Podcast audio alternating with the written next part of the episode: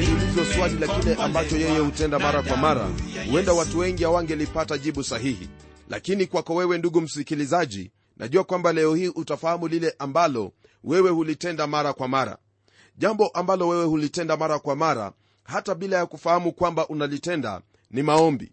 Iwe ni kwamba unauliza kupewa kitu fulani au kutendewa chochote kile hilo jambo ambalo unalitenda ni ombi kwa yule ambaye yuwaweza kukusaidia au yule aliye na uwezo wa kukutendea hicho ambacho nachokiomba hili ndilo ambalo tulikuwa tukiliangalia kwenye kipindi kilichopita tulipomwona danieli akiomba na kuungama dhambi zake pamoja na za watu wa nchi yake israeli mbele zake mungu ili mungu aweze kuwarehemu na kuwasamehe makosa yao. Na kwenye somo letu la leo twaendelea kuona yale ambayo yalitokea baada ya danieli kuomba mbele zake mungu na kumuuliza awatendee mambo kadhaa. Kumbuka kwamba watu hao wa israeli walikuwa wametenda dhambi kwa kumwasi mungu na kuyaacha maagizo jinsi alivyoagiza kwa vinywa vya manabii na kufuata miungu mingine. Kwa sababu hiyo mungu aliwahukumu na hata kuweza kuwatawanyisha ulimwenguni kote wakati huo wa danieli. Kwenye somo letu la leo msikilizaji twaendelea kuona kile ambacho kilitendeka baada ya danieli kuungama dhambi zao na kumuuliza mungu awaonee huruma kwa ajili ya jina lake mwenyewe na siyo kwa ajili yao. Hebu tuendelee kwenye somo letu la leo ambalo linapatikana kwenye sura ya 9 hiki kitabu cha danieli kwanzia aya ya 20 hadi ile aya ya 27 rafiki msikilizaji neno lake bwana latuambia yafuatayo kwenye aya hii ya 20 basi hapo nilipokuwa nikisema na kuomba na kuiungama dhambi yangu na dhambi ya watu wangu israeli na kuomba dua yangu mbele za bwana mungu wangu kwa ajili ya mlima mtakatifu wa mungu wangu. Kwa mujibu wa maandiko hayo ndugu msikilizaji ni wazi kwamba danieli alikuwa akikiri dhambi zake dhambi ambazo kwa hakika hatujaambiwa kwamba alitenda. Kwa kufanya hivyo yeye alikiri kwamba alikuwa ni mwenye dhambi. Ni jambo la kufurahisha kwamba unaposoma kwenye biblia hamna mahali popote ambapo dhambi yake danieli imetajiwa. Na kwa kweli wakati ambapo adui zake walijaribu kupata walakini katika maisha yake hawakupata chochote kile. Jambo hili ndugu msikilizaji ambalo twaliona hapa lathibitisha kwamba hakuna yeyote ambaye yaweza kuokolewa kwa kuweka sheria na kuzingatia yale ambayo sheria imeagiza. Msikilizaji kwenye sura ya tatu ya kile kitabu cha warumi aya ile ya 23 neno la mungu latuambia kwamba kwa kuwa wote wametenda dhambi na kupungukiwa na utukufu wake mungu. Kwa hivyo danieli alikuwa mwenye dhambi kama vile wewe pamoja nami tulivyo wenye dhambi lakini twahesabiwa haki bure mara tu tunapomwamini yesu kristo. Kwenye aya ya 21 neno lake bwana laendelea kwa kutwambia yafuatayo. Naam nilipokuwa nikinena katika kuomba mtu yule gabrieli niliyemwona katika jonzi ya hapo kwanza akirushwa upesi alinigusa panapo wakati wa dhabihu ya jioni. Ndugu msikilizaji huyu ambaye anatajiwa kuwa mtu gabrieli siye mwingine bali ni malaika gabrieli ambaye alionekana katika umbo la kibinadamu. Wakati alipomwona ilikuwa ni saa ya dhabihu ya jioni yani saa 9 mchana tunapogeukia aya ya 22 twaingia kwenye kipengele ambacho chahusu unabii ule wa majuma 70 neno lake bwana latuambia yafuatayo kwenye aya ya 22 na 23 akaongea nami akasema ee danieli nimetoka sasa ili nikupe akili upate kufahamu. Mwanzo wa maombi yako ilitolewa amri nami nimekuja kukupasha habari maana wewe unapendwa sana. Basi itafakari habari hii na kuyafahamu maono haya hii ni kulingana na neno lake mungu kama vile mungu ametuahidi kwenye kile kitabu cha isaya sura ya 65 aya ile ya 24 akisema hivi na itakuwa ya kwamba kabla hawajaomba nitajibu na wakiwa katika kunena nitasikia. Ndugu msikilizaji ni vizuri tukumbuke kwamba danieli alipendwa sana huko mbinguni na hilo ni jambo nzuri mno ambalo ninauhakika kwamba wewe pia ungelipenda kupendwa huko mbinguni kama vile ambavyo danieli alipendwa lililopo ndugu msikilizaji ambalo laweza kukufanya wewe kupendwa ni kulitii neno hili lake mungu na kutenda yale ambayo mungu amekuagiza. Hasa jambo la msingi ambalo litakufanya wewe kupendwa ni kumwamini yesu kristo kama bwana na mwokozi wako na kisha jambo la pili ni kuishi kulingana na maagizo ya neno hili lake mungu na kuyatenda kikamilifu kwa uwezo wa roho mtakatifu. Rafiki msikilizaji mtu yeyote anayemwamini bwana yesu kristo huonekana kama kristo machoni pake mungu sawa na jinsi tunavyosoma katika kile kitabu cha uefeso sura ya kwanza kwanzia ile aya ya kwanza hadi aya ya sita. Nalo neno lake bwana latuambia maneno yafuatayo kuhusu jambo hili. Paulo mtume wa kristo yesu kwa mapenzi ya mungu kwa watakatifu walioko efeso wanaomwamini kristo yesu. Neema na iwe kwenu na amani zitokazo kwa mungu baba yetu na kwa bwana yesu kristo. Atukuzwe mungu baba wa bwana wetu yesu kristo aliyetubariki kwa baraka zote za rohoni katika ulimwengu wa roho ndani yake kristo. Kama vile alivyotuchagua katika yeye kabla ya kuwekwa misingi ya ulimwengu ili tuwe watakatifu watu wasio na hatia mbele zake katika pendo. Kwa kuwa alitangulia kutuchagua ili tufanywe wanawe kwa njia ya yesu kristo sawasawa na uradhi wa mapenzi yake. Na usifiwe utukufu wa neema yake ambayo ametuneemisha katika huyo mpendwa. Ndugu msikilizaji hayo ambayo tumeyasoma yanatuonyesha waziwazi kwamba yeyote ambaye amemwamini yesu kristo huyo amechaguliwa na kufanyika kuwa mwana katika ufalme wake mungu. Tunapogeukia aya ya 24 kwenye hiki kitabu cha danieli sura ya 9 neno lake bwana liendelea kutwambia hayo ambayo gabrieli alimtaka danieli kufahamu. Nalo neno lasema hivi muda wa majuma sabini umeamuriwa juu ya watu wako na juu ya mji wako mtakatifu ili kukomesha makosa na kuishiliza dhambi na kufanya upatanisho kwa ajili ya uovu na kuleta haki ya milele na kutia muhuri maono na unabii na kumtia mafuta yeye aliye mtakatifu. Rafiki msikilizaji haya majuma sabini ambayo twasoma habari zake katika sehemu hii si majuma ya kawaida yenye siku saba. Neno la kiebrania linalotumiwa hapa ni shabua ambalo lina maana ya kiwango cha kupimia. Tunaweza kusema ni sawa na dazani ya siku zetu. Basi majuma sabini ni sabini mara saba. Inaonekana kwamba huyu danieli alikuwa anasoma juu ya miaka sabini ya uhamisho kama ilivyoandikwa habari zake katika kitabu cha yeremia. Ndugu msikilizaji yeremia alikuwa anahubiri na kuandika kwamba uhamisho utachukua miaka sabini. Hiyo ndiyo iliyokuwa adhabu ya watu hao kwa sababu ya kuinajisi sabato ya mungu kwa miaka sabini ya kisabato. Kwa hiyo ni saba mara sabini ambayo ni sawa na miaka 490 waisraeli walikuwa wamenajisi sabato kwa muda huo wote yani miaka ya sabato sabini na basi wangekwenda uhamishoni kwa miaka sabini. Haya yote yalitendeka ili kutimiza neno la mungu ambalo alilinena kwa kinywa cha nabii yeremia ili nchi iweze kuwa na sabato zake inaonekana kwamba kila wakati ambapo nchi ilibaki ukiwa ilikuwa inatunza sabato ili kutimiza ile miaka sabini. Nitakuuliza usome kwa maelezo zaidi kwenye kile kitabu cha mambo ya nyakati ya pili sura ya 36 aya ile ya 21 hebu tufafanue zaidi haya majuma sabini. Juma moja ndugu msikilizaji ni sawa na miaka saba. Kwa hivyo majuma sabini ni sawa na miaka 490 majuma haya sabini yanagawanyika katika sehemu tatu kubwa. Kuna majuma hayo saba kisha kuna majuma 62 na kisha kuna hilo juma moja. Danieli katika haya yote ambayo gabrieli alikuwa akimwelezea alishindwa kuelewa jinsi ya kumalizika kwa miaka ile sabini ya uhamisho inavyolingana na muda mrefu wa nyakati za mataifa na utawala wa watu hao mataifa hapa duniani. Ndugu msikilizaji hii ni kama vile inavyoonekana katika sura ya saba na ya nane kuhusu yale maono aliyoyaona ya wale wanyama wanne ambao walikuwa wanaakilisha utawala wa mataifa hapa ulimwenguni. Bila shaka alifikiri kwamba baada ya miaka sabini watu wake watarudishwa nchini kwao masia atakuja ili ufalme uliokuwa umeahidiwa kwa daudi uweze kuanzishwa mara moja. Hiyo ndiyo sababu asingeliweza kuelewa jinsi mambo hayo yanavyofuatana au kulingana.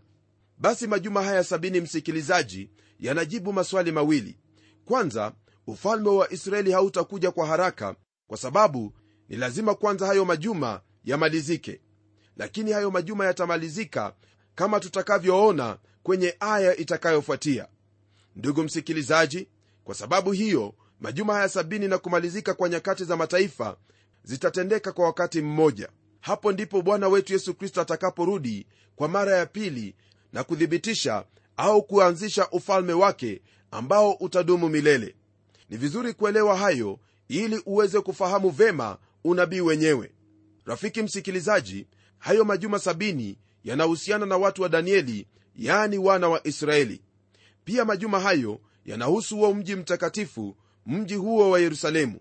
Kuna mambo sita ambayo yatatendeka wakati huo wa majuma sabini au miaka 490 nayo na ndiyo ambayo tutayaona tutakapokuwa tukiendelea kujifunza juu yake majuma 69 tayari yamekwisha timizwa na ni juma moja tu ambalo bado halijatimizwa. Basi hayo mambo sita ambayo yatatimia ni kama ifuatavyo. Kwanza kabisa kutakuwepo na kukomesha kwa makosa. Hayo ni makosa ya israeli na si yale makosa ya kanisa. Msalaba utaleta ukombozi na msamaha lakini sio wote wanaokubali toleo lake. Siku hizi neno lake bwana limeenea duniani kote likitangaza uokovu na msamaha wa dhambi. Lakini katika lile juma la mwisho kulingana na kile kitabu cha zakaria sura ya 12 aya ile ya 1 mungu anasema maneno yafuatayo. Nami nitawamwagia watu wa nyumba ya daudi na wenyeji wa yerusalemu roho wa neema na kuomba nao watamtazama yeye ambaye walimchoma nao watamwombolezea kama vile mtu amwombolezeavyo mwanawe wa pekee nao wataona uchungu kwa ajili yake kama vile mtu aonavyo uchungu kwa ajili ya mzaliwa wake wa kwanza. Ndugu msikilizaji pamoja na hiyo kwenye hiki kitabu cha zakaria sura ya 13 aya ya kwanza neno lake bwana aliendelea kwa kutwambia kwamba na katika siku hiyo watu wa nyumba ya daudi na wenyeji wa yerusalemu watafunguliwa chemichemi kwa dhambi na kwa unajisi. Hii chemichemi rafiki yangu bado haijafunguliwa. Nam kitu ambacho wafaa kufanya ni kuitazama nchi ya israeli na utajua kwamba jambo hilo bado halijatendeka hata kidogo. Jambo la pili ambalo lipo ni kwamba neno lake bwana latuambia kuwa kutakuwepo na kuishiliza dhambi. Dhambi za taifa la israeli zitakoma wakati ambapo bwana yesu kristo atakaporudi. Nam wao kama taifa linginelo lolote ni wenye dhambi na kama watu binafsi wamefanya makosa mengi sana mbele zake mungu. Hiyo ni kuwajumulisha pia kama taifa. Ndugu msikilizaji jambo la tatu ni kwamba kutakuwepo na upatanisho kwa ajili ya uovu.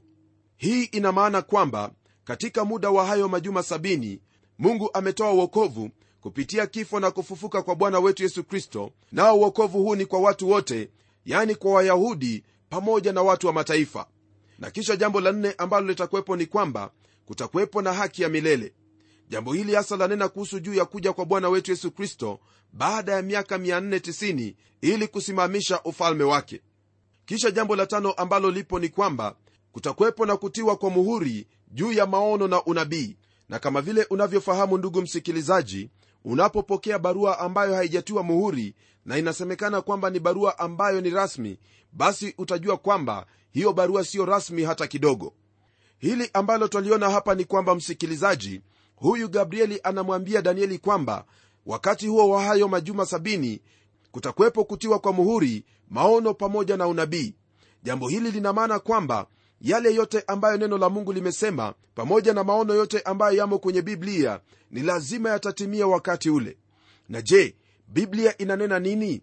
Biblia yanena kwamba wakati utatimia ambapo mataifa yote pamoja na falme zote za ulimwengu zitabadilika na zitakuwa falme zake kristo pamoja na watakatifu wake. Kwa hivyo ndugu msikilizaji kama vile tumezidi kuona katika maandiko haya jinsi ambavyo vitu vingi vimetimia ni vyema ufahamu kwamba wakati utatimia ambapo unabii wote utatimia. Bwana wetu yesu kristo alisema kwamba mbingu na nchi zitapita lakini neno lake bwana halitapita hadi yote ambayo yamenenwa yapate kutimia. Rafiki msikilizaji kwa mara nyingine tena na kusihi usome neno lake bwana na pia uchunguze kwa vyovyote vile nawe utafahamu kwamba kwa hakika neno hili lanena nawe siku hii ya leo ili kwamba uweze kupokea wokovu na zaidi ya yote ufanyike kuwa mwana wa mungu. Tazama mungu amekufunulia yale yote ambayo yatatendeka siku zijazo. Kwa nini basi mwenzangu uwe kati ya wale ambao watakosa kuingia katika ufalme wake? Naam ni kweli kwamba waweza kusema kuwa mambo haya yamechukua muda mrefu sana. Kumbuka kwamba hata kama mambo haya yanachukua muda mrefu ni kwa ajili yako wewe ili uweze kupokea huo uzima na usihukumiwe. Ndugu msikilizaji wewe waweza kusubiri miaka michache tu. Iwapo ni miaka nyingi ambayo utasubiri ni miaka sabini. Lakini mungu yuwaweza kukusubiri hata umilele. Je iwapo utaondoka hapa ulimwenguni leo hii bila ya kuafikiana na mungu utawezana na hukumu ya mungu. Elewa kwamba muda ambao umepewa ni muda wa kukusaidia wewe kufahamu kwamba mungu amekupa nafasi ya kuweza kujirudia na kuweza kuacha njia zako mbaya na kumgeukia huyo mungu aishie milele ili akusamehe dhambi zako na kukufanya uwe mmoja wao wa wale ambao wataurithi ufalme wake. Ndugu msikilizaji mlango ni wazi mlango ni yesu kristo utakapoingia katika lango hilo basi lililopo ni kwamba utafanyika kuwa mwana wa mungu na zaidi ya yote msikilizaji utafanyika kuwa mrithi pamoja na yesu kristo ambaye ni bwana wetu. Jambo la sita ambalo litatendeka ni kuhusu kumtia mafuta yeye aliye mtakatifu. Msikilizaji jambo hili ambalo twalisoma hapa lina maana mbili.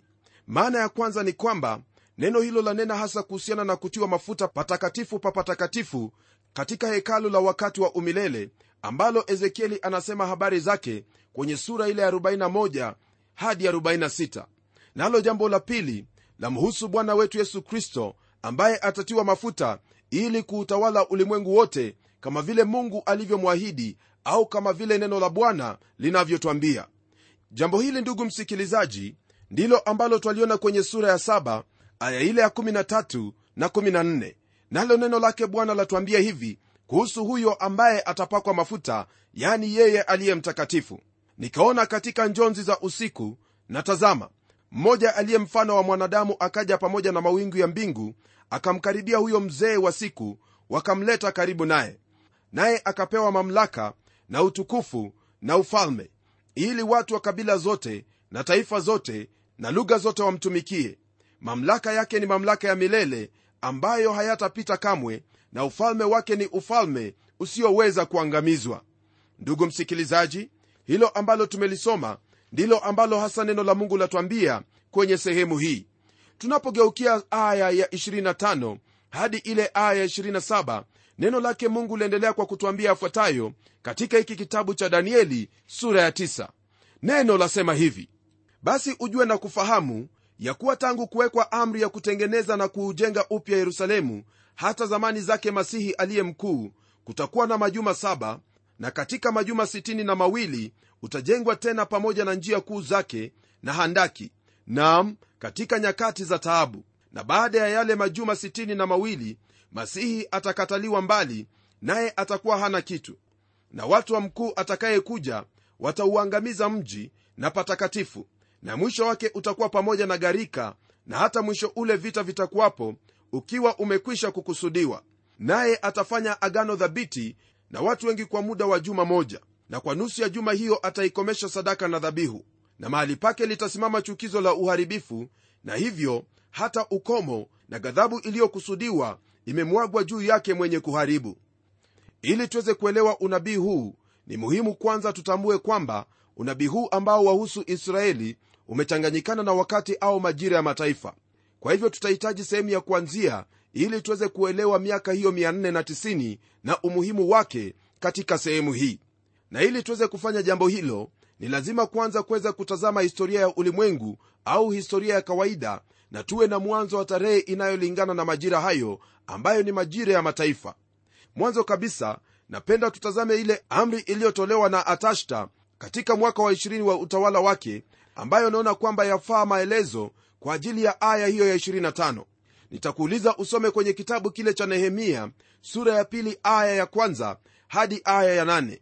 Unaposoma sehemu hiyo sehemu hiyo itakumakinisha upate kufahamu kwamba wakati wa majira ya mataifa yamelinganishwa au yamechangamana na wakati huo wa yerusalemu. Neno lake bwana latuambia kwamba kutakuwepo na amri ya kuujenga upya mji wa yerusalemu amri ambayo ilitolewa mnamo mwezi wa nisani mwaka wa 445 kabla ya kuzaliwa kwa kristo. Hapo ndipo ndugu msikilizaji tutakapoanzia kuhesabu yale majuma. Nam majuma ya kwanza saba yani miaka 49 yatufikisha mwaka wa 397 kabla ya kuzaliwa kwake kristo ambayo ndiyo wakati wa malaki na mwisho wa kipindi cha agano la kale. Nyakati hizo zilikuwa nyakati za shida sana kama vile tunavyoona katika ushuda wa nehemia mwenyewe pamoja na malaki. Tukiangalia majuma 6 na mawili yani miaka 434 tunafikia wakati wa masia. Mnamo mwezi wa nisani au aprili tarehe 6 mwaka 32 baada ya kuzaliwa kwake kristo bwana wetu yesu kristo alipanda punda na kuingia katika mji wa yerusalemu huku akishangiliwa kuwa yeye ndiye masiya na kukubali hivyo kwa mara ya kwanza hadharani. Baada ya majuma 69 majuma hayo yanakomea hapo. Kati ya juma la 69 na juma la sabini kuna mambo mawili muhimu sana ambayo yalifanyika. Ndugu msikilizaji kwanza kabisa masihi atakataliwa mbali. Hili jambo la masihi kukataliwa mbali lilifanyika wakati ambapo kristo aliposulubiwa. Tunasoma hivi katika kile kitabu cha mathayo sura ya 16 aya ile ya 21 maneno yafuatayo. Tangu wakati huo yesu alianza kuwaonya wanafunzi wake ya kwamba imempasa kwenda yerusalemu na kupata mateso mengi kwa wazee na wakuu wa makuhani na waandishi na kuuawa na siku ya tatu kufufuka. Haya yote ni mambo ambayo tayari nabii danieli alikuwa ameonyeshwa katika maono au kuelezewa na yule gabrieli ambaye ni malaika. Nalo jambo la pili ambalo lilitendeka kati ya juma hilo la 69 na hilo juma la 70 ni kwamba yerusalemu itaharibiwa jambo hilo lilifanyika katika mwaka wa 70 baada ya kuzaliwa kwake kristo. Juma la mwisho ndugu msikilizaji ili kutimiza majuma 70 ni muda wa miaka 7 hilo linatokea katika siku ya mwisho baadaye sana nalo haliambatani na yale majuma 69 nalo pengo ambalo lipo kati ya juma la 69 na lile juma la 70 laitwa kipindi cha neema. Wakati huu ndugu msikilizaji haukujulikana kwa manabii wa agano la kale nitakuuliza usome kwenye kile kitabu cha uefeso sura ya tatu aya ile ya kwanza hadi 12 na kile kitabu cha petro wa kwanza sura ya kwanza aya ya 1 hadi 12 juma hili la sabini ndugu msikilizaji ni juma ambalo lahusu siku za baadaye na wala bado halijatimia. Mkuu anayetajwa hapa ndugu msikilizaji ni mrumi naye ndiye pembe ile ndogo katika danieli sura ya saba. Huyo pia ndiye yule mnyama anayetajwa kwenye kitabu cha ufunuo sura ya 13 baada ya kanisa kunyakuliwa yeye atafanya agano na israeli nao watamkubali kwamba ndiye masiya lakini katikati ya juma hilo atavunja ile agano na kuweka sanamu katika hekalu. Waweza kusoma mambo haya yote rafiki yangu kwenye ufunuo sura ya 13 hilo ambalo atafanya ndilo ambalo lajulikana kuwa chukizo la uharibifu. Wakati huo ambapo waisraeli watafikiri kwamba ni wakati wa masiya utabadilika na kuwa kipindi cha dhiki kuu. Hayo ndiyo ambayo yapatikana kwenye kitabu kile cha mathayo sura ya 24 aya ile ya 15 hadi 26 na ni yesu peke yake ndiye atakayeweza kukatiza muda huo ambao utakuwa wa dhiki na wa kutisha sana. Twaishi katika nyakati za neema kwa hiyo juma la sabini la danieli na dhiki kuu kama vile yesu alivyotaja bado haijafika. Je rafiki yangu kwa kuwa hatufahamu wakati na majira hayo wewe unafanya nini ili kujiandaa kwa ajili ya jambo hilo? Ni imani yangu kwamba haya yote ambayo tumejifunza yatakusaidia kufahamu kwamba hauna wakati mwingine. Ni vyema uwe tayari wakati wowote ule maana hatujui ni lipi ambalo laweza kutokea wakati wowote. Mungu akusaidie na kukuhekimisha kuendelea kuyaona haya ambayo tumejifunza siku ya leo. Na siyo tu kuyaona bali kuyatilia maanani na kujitahadharisha na kufanya lile ambalo la kupasa hebu tuombe pamoja. Baba mungu tena baba wa bwana wetu yesu kristo na kushukuru kwa ajili ya siku hii njema siku ambayo bwana umeifanya ili tuifurahie. Nasi twafurahia siku hii hasa kwa maandiko haya ambayo bwana umetupa kupitia kwa watumishi wako kusudi tufahamu lile ambalo litakuwepo ili tuweze kuwa na huo ufahamu na hekima kwamba wewe ulitupenda upeo na kwa upendo wako ukaamua kutuokoa kwa neema yako. Asante bwana maana najua kwamba neno hili siyo neno la kututia hofu bali ni neno ambalo latupa tumaini katika ulimwengu huu usio na tumaini.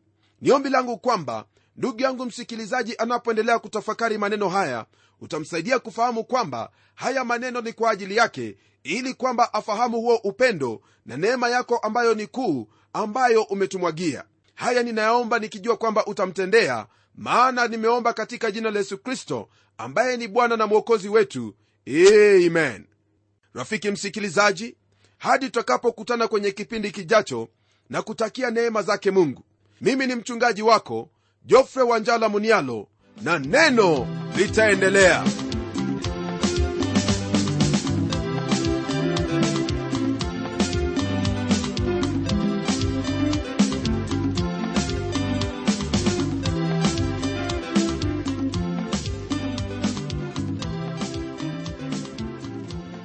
asante sana msikilizaji wangu kwa kuwa pamoja nasi na iwapo una swali au pendekezo tafadhali tuandikie barua ukitumia anwani ifuatayo.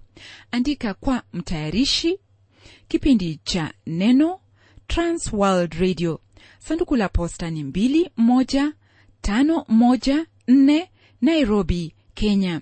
Pia waweza kutumia anwani yangu ya email ambayo ni pomodo at twr co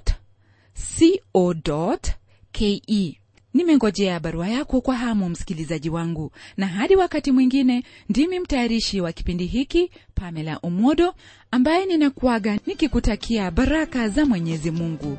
Neno litaendelea